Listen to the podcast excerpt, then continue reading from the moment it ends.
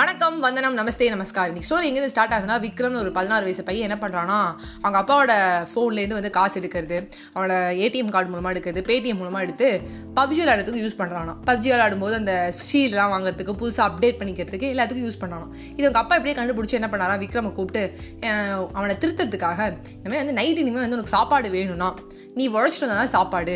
Lockdown இருந்தாலும் பரவாயில்ல எங்கேயாவது வேலைக்கு போ. வேலைக்கு போயிட்டு வந்து நைட்டு சாப்பாடுக்கு காசு கொடுத்தாதான் உனக்கு சாப்பாடுன்ட்டாரான் காலி மத்தியானமும் போடுவோம்ப்பா அப்படின்னு சொல்லிட்டு போயிட்டான். ஃபர்ஸ்ட் விக்ரம் வந்து அசால்ட்டாக எடுத்துக்கிட்டானா அதுக்கப்புறம் அவங்க அப்பாவோட சீரியஸான ஃபேஸ் அவரோட ஆட்டிடியூட்லாம் பார்க்கும்போது தெரிஞ்சிச்சான். ஆஹா நம்ம அப்பா உண்மையாக சொல்கிறாரு அப்படின்னு. என்ன பண்ணானா அவங்க அம்மாட்ட போய் ஃபர்ஸ்ட் டே இன்னைக்கு நூறுரூவா கடன் வாங்கி அவங்க அப்பாட்ட கொடுத்தாராம். ஓ நீ இப்போ சம்பாதிச்சுட்டு வந்திருக்க அப்படின்னாரா அவங்க அப்பா. ஆமாம் அப்படின்னா உடனே வந்து நினச்சா பக்கத்தில் ஒரு தண்ணி மாதிரி இருந்தான் அவங்க வீட்டுக்கிட்ட. அந்த தண்ணியில் போய் தூக்கி எறினோடனே விக்ரம் ஒரு எசிடேஷன் இல்லாமல் கொண்டு தூக்கி எரிஞ்சிட்டு வந்துட்டானா ஓ ஓகே நீ சீசா எடுத்துக்கல போலதுக்கு நீ நைட்டுக்கு சாப்பாடு கிடையாதுன்ட்டானா. பசி தாங்கலையா விக்ரமுக்கு நைட்டு ஃபுல்லாக அடுத்த நாள் காலையில் என்ன பண்ணுறதுன்னு தெரியாமல் ஒரு ஸ்கூட்டர் ஷாப் கிட்டே போயிட்டு சின்ன வேலையாக இருந்தாலும் பரவாயில்ல கம்மியான சம்பளமாக இருந்தாலும் பரவாயில்ல எனக்கு கொடுங்க அப்படின்னு சொல்லி கேட்டானா. அன்னைக்கு ஃபுல்லாக அவன் ஒர்க் பண்ணி முடிச்சோடனே ஐம்பது ரூபா கையில் கிடச்சிதான். எடுத்துகிட்டு வந்து அவங்க அப்பா நைட்டு வந்து ரொம்ப கஷ்டப்பட்டு கொடுக்கும்போது அவங்க அப்பா சொன்னாரா மறுபடியும் இந்த தண்ணியில் போய் தூக்கி எறியுன்னு என்னப்பா நினச்சிட்டு இருக்க? கஷ்டப்பட்டு சம்பாதிச்சா தண்ணியில் போய் தூக்கி எறிங்கிற இந்த ஐம்பது ரூபாயை இன்னைக்கு எவ்வளோ தெரியுமா வேலை வாங்கினேன் அப்படின்னு சொன்னான். ஒரு நிமிஷம் அமைதியாக இரு விக்ரம். இப்போ புரியுதா கஷ்டம்னா என்னன்னு? அப்படியே தூக்கி போடுற நூறுரூவா பணத்தை. எப்போ பணத்தோட வேல்யூ தெரியும்னா அது நீ சம்பாதிக்கும் போது தான் தெரியும்.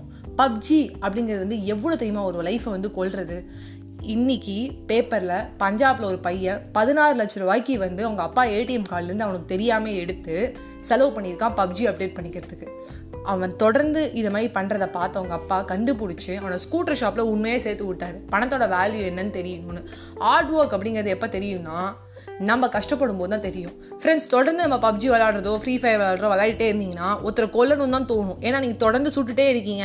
அது பண்ணுங்க ரிவைவ் பண்ணுங்க அதை பண்ணுங்க இதை பண்ணுங்க லூட் போடுங்க. அதே இந்த ஃபார்ம் ஆஃப் பேஜ் வந்ததுக்கப்புறம் உங்களுக்கு உண்மையான இங்கிலீஷ் நேம் பறந்து இதுதான் உங்கள் மைண்ட்ஸில் போய் ரிஜிஸ்டர் ஆகும். ஸோ தொடர்ந்து நம்ம ஒரு விஷயம் செஞ்சுட்டே இருக்கும்போது நம்மளுக்கு வரும். இப்போ யாராலும் சாதாரணமாக பேசினா கூட நீங்கள் பப்ஜியை சுடுற மாதிரி கன்னத்தை சுட்டுலாமான்னு தோணும். ஸோ எக்ஸாம் எழுதும் போது அதான் ஞாபகம் வரும். தொடர்ந்து அதை வந்து அப்டேட் பண்ணிட்டே இருந்தீங்கன்னா ரொம்ப கஷ்டப்படுவீங்க.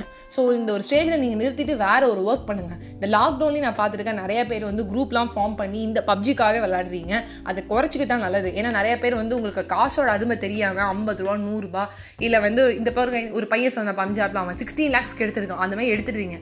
ஹார்ட் ஒர்க் நீங்கள் பண்ணும்போது தான் தெரியும். நான் மறுபடியும் சொல்கிறேன் ஏன்னா வந்து அந்த காசை அவன் அன்னைக்கு- அன்னைக்கு தூக்கி எரியல விக்ரம். ஏன்னா அந்த ஐம்பது ரூபா அவன் சம்பாதிச்சது. எப்போதும் வந்து விவேக் சொல்கிற மாதிரி காமெடியில் சொல்லுவாங்கல்ல மற்றவங்களுக்கு வந்தால் அது வந்து தக்காளி சட்னி நம்மளுக்கு வந்தால் ரத்தம் அப்படின்னு நினச்சிட்டு இருப்போம். ஸோ ஒர்க் பண்ணால் அதோட அருமை தெரியும். பப்ஜியில் அதை குறைச்சிக்கோங்க. மனசையும் மூளையும் நல்லா வச்சுக்கோங்க இந்த லாக்டவுனில் நல்ல புக்ஸ் படிங்க நல்லா பாட்டு கேளுங்க. படம் கூட பாருங்க ஆனால் அந்த பப்ஜியும் ஃப்ரீ ஃபயர்ஸையும் ஆர்டர் குறைச்சிக்கோங்க. ஏன்னா அதனால் நம்மளுக்கு எந்த விதமான பிரயோஜனமும் இல்லை. தேங்க்யூ ஃப்ரெண்ட்ஸ் நான் வந்து என்னோட மனசில் பட்டதை உங்களுக்கு ஷேர் பண்ணேன். நான் சுத்தமாக பப்ஜி ஆடவே மாட்டேன். எனக்கு பப்ஜி பிடிக்காது. ஏன்னா வந்து அது வந்து நம்ம மனசை வந்து கெடுத்துரும். அதனால தான் தேங்க்யூ ஃப்ரெண்ட்ஸ்